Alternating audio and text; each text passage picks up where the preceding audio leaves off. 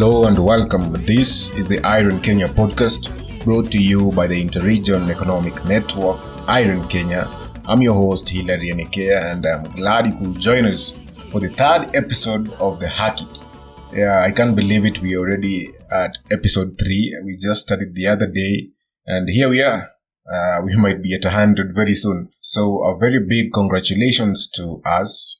And by us, I mean you and me and everybody else who has made this possible.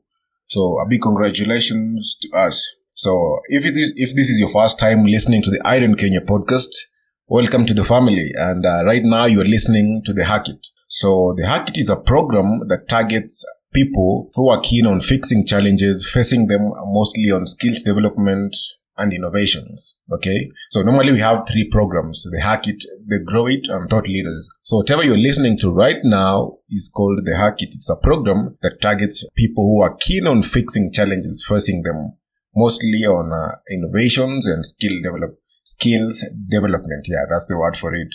And if you've been here before, maybe once, twice, who knows?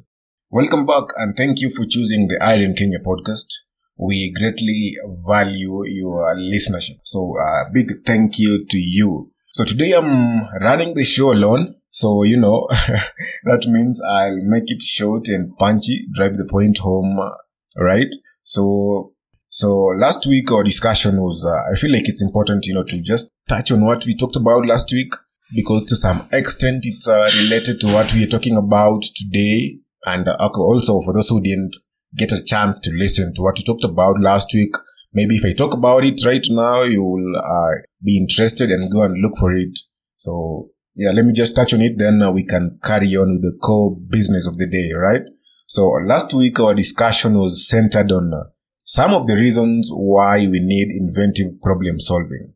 Reasons why we need inventive problem solving. And um, if you listened, I was talking to Mr. James Shikwati. He's the IREN uh, Kenya director. And uh, he gave five concrete examples on why we need to focus on inventive problem solving. And, uh, you know, now that we already covered it, I'll just mention these reasons super fast and then proceed to the core business of the day. Just mention them, you know, highlight them, then we can move on.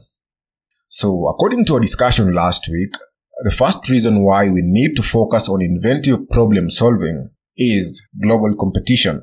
Number two, changing consumer expectations. Three, reduced product shelf life. Four, rapid technological innovations. And five, unforeseen circumstances. And we gave a good example of the COVID-19 pandemic. All right. So that is that. That is just a summary of what uh, last week's episode was about. You can listen to it on our SoundCloud account, the IREN Kenya podcast as usual. So log on to SoundCloud and look for the IREN Kenya podcast and ensure you follow us to stay abreast with all the episodes we upload. We upload three uh, episodes every week. Very informative, eye-opening, you name it. So log on, log on to SoundCloud and look for the Iron Kenya podcast and ensure you follow us to stay abreast with all the episodes we upload. So, oh, and also tell a friend to tell a friend about the podcast because, you know, sharing is caring. So, yeah, don't let them miss out on uh, the, this is a gold mine. So don't let them miss out on what we talk about here. Okay. Enough of the chit chat, uh, chit chat. A little bit of, uh, tongue twister right there. Okay. Enough of the chit chat. Oops. That's tricky. Let us dive into the key business of the day. Now, this week I have a very interesting area I want us to focus on. Yeah, very interesting. Yeah, I promise you. Very, very interesting. And um, to some extent, it is almost related to what we talked about last week because it can also be categorized as one of the key reasons why we need inventive problem solving. So pull your chair closer, get set, and let's go. So today I will be talking about the emergence of the sharing economy and platform as a service. I'll take that again the emergence of the sharing economy and platform as a service and why this trend calls for young people to tap into their innovative skills. Okay, that might sound a little bit, um, what's the word for it? A little bit of too much jargon for when you listen to it for the first time. But yeah, it's nothing complicated. It incorporates uh, inventive problem solving, which is what we've been talking about for the last two episodes. So Yeah, let's uh, get right into it. So you might be asking yourself what I mean when I talk about the emergence of the sharing economy and platform as a service. So the key words here are sharing economy. So basically sharing economy is a socio-economic system huh, that is centered on sharing of physical and intellectual resources. Did you get that? Sharing of physical and intellectual resources, right? So sharing economy in a layman's language allows people to share resources such as services, skills, equipment, you know, etc. at significantly lower costs than traditional arrangements. What do I mean by this? Let me put it this, let me put this into context, yeah? So some time back, for somebody to move around conveniently, he or she had to own a car, you know, to move around conveniently without being shoved around in matatus and what have you. He had to own a car to enjoy the flexibility and convenience that comes with owning a car. However, you know, over time, the emergence of taxi companies, I don't know if that's, if that's the right uh, term for the taxi companies, you know, like Uber, Bolt, uh, Taxify, uh, the, the people in Eldoret and its environs use, uh, what's the word for it? Wasili. So, you know, the emergence of these cab companies have changed this trend. So in the case, in the sense that you don't have to own a car to enjoy the flexibility and convenience that a car comes with. You can go into your app, get an Uber ride and and just like that, you move around town or wherever you're going conveniently with the flexibility you want. You see? And then when you're done, you pay up the Uber driver and let him or her go pick somebody else.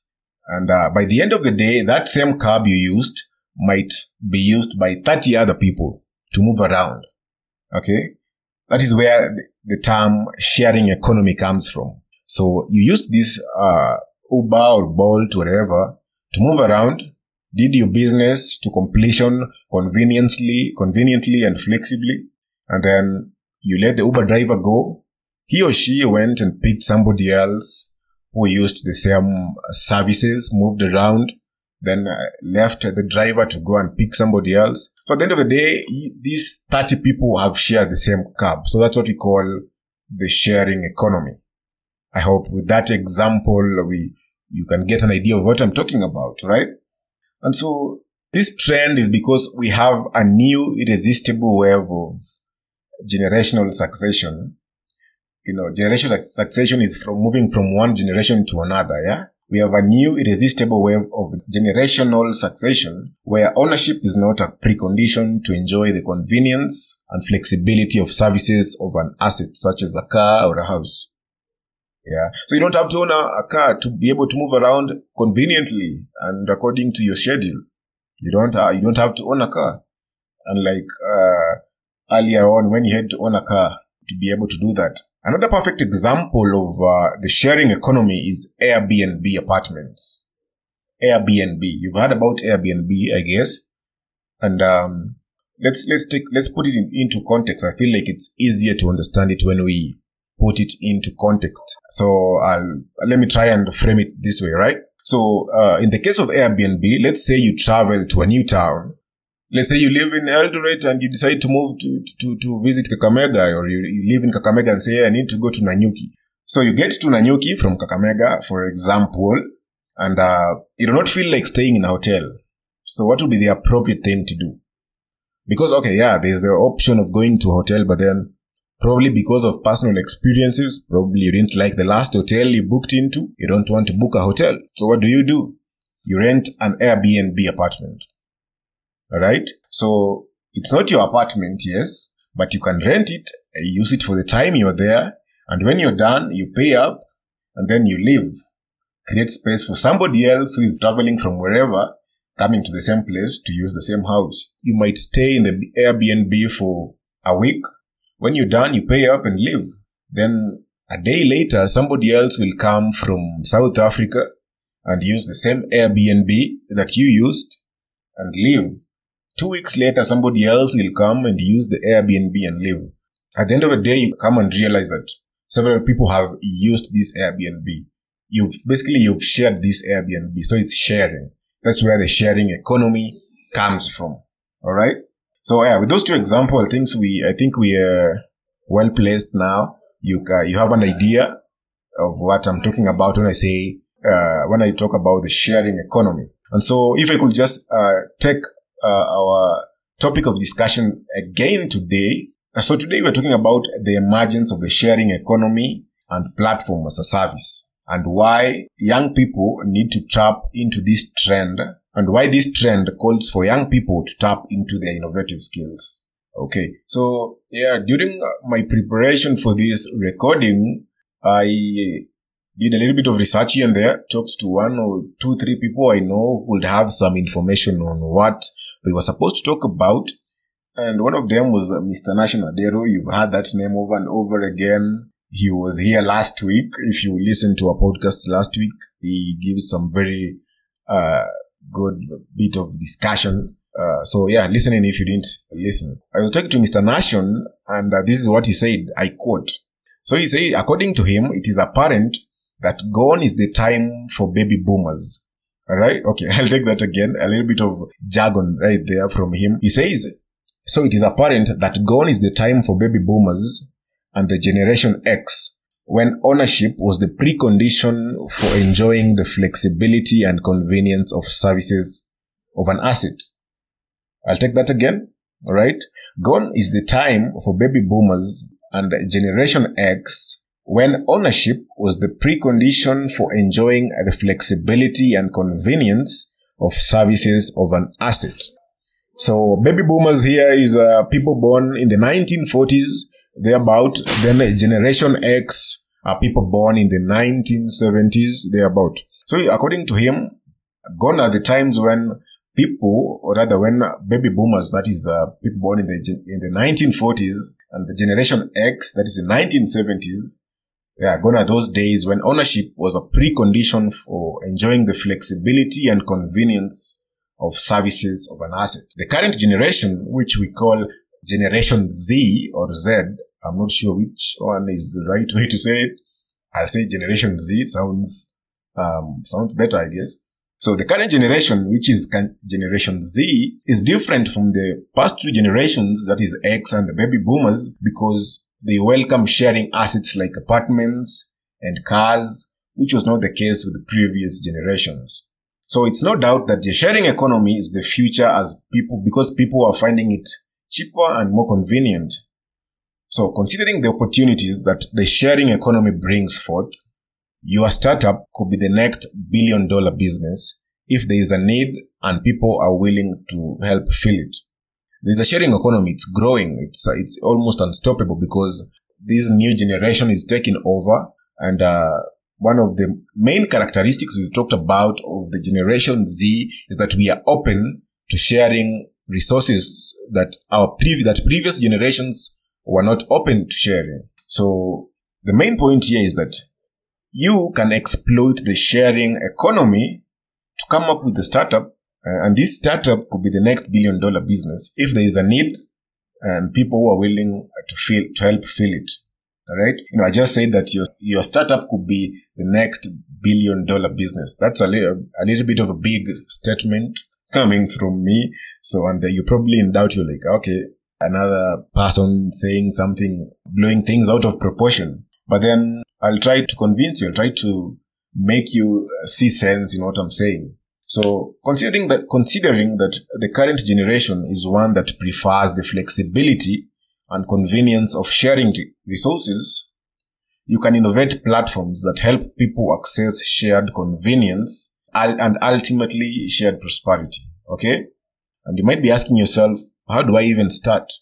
How do I even start innovating a platform that helps people access shared convenience? Basically, you know, you're promoting the share sharing economy. How do you do that?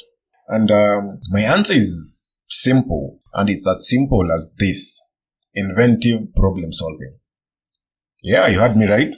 Inventive problem solving. It's everywhere, ladies and gentlemen. We cannot run away from it. It's everywhere, everywhere. I thought I'd not mention it today, but mm, I cannot, you know, I cannot avoid it. Inventive problem solving. So there's the sharing economy and it's growing especially because of this new generation that is coming up and it's coming up like a strong wave that is almost unstoppable. And we've talked about what, uh, we've seen what, uh, the sharing economy is. So you can innovate.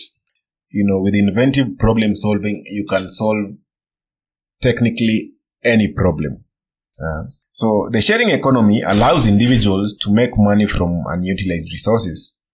What this means is, for example, I have an extra room with me and I'm not using it. I say, yeah, I'll rent it. I'll put it up on for rent on Airbnb.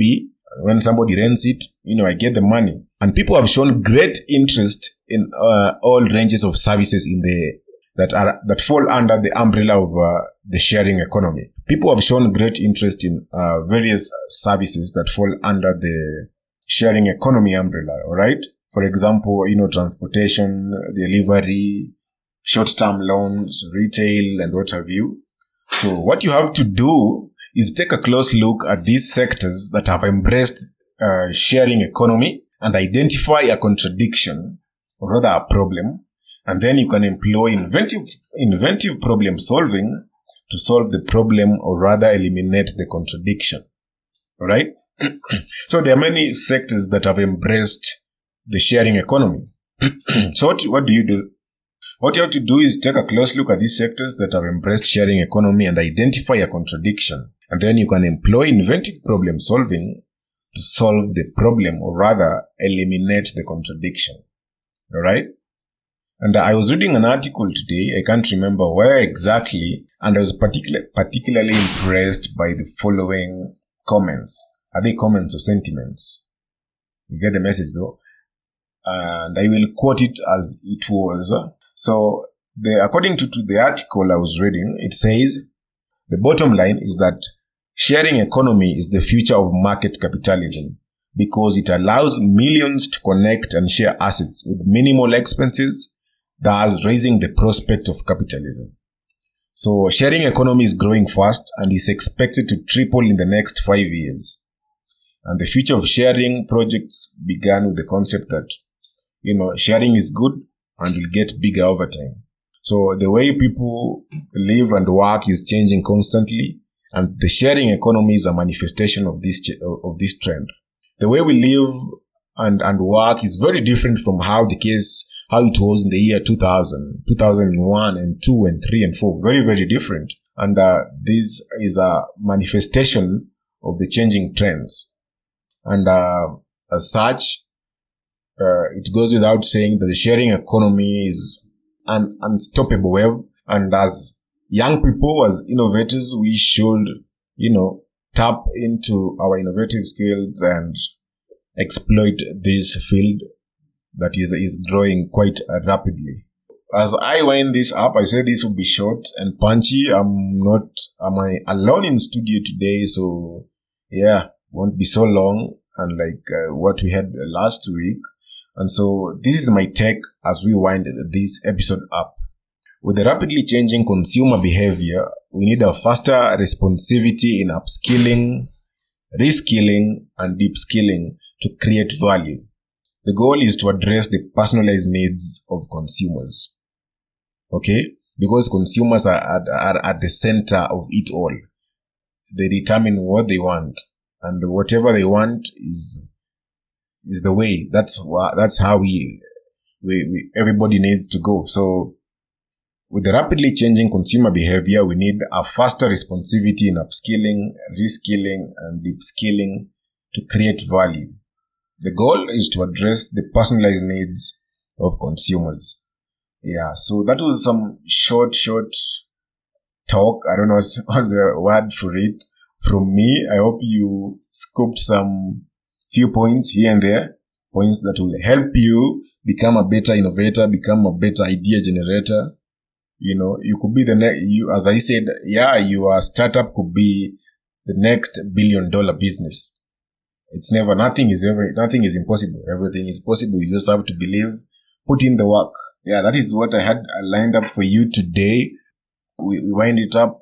Thank you for tuning in. As usual, my name is Hilary Anekea. I'm looking forward to seeing you next time. So you stay safe. I hope you're doing your following the government regulations on the to, to curtail, rather to stop the spread of the coronavirus. You're masking up um, washing your hands or sanitizing and maintaining social distance. yeah, we need you. The world needs you. So stay safe. Goodbye. See you again next time.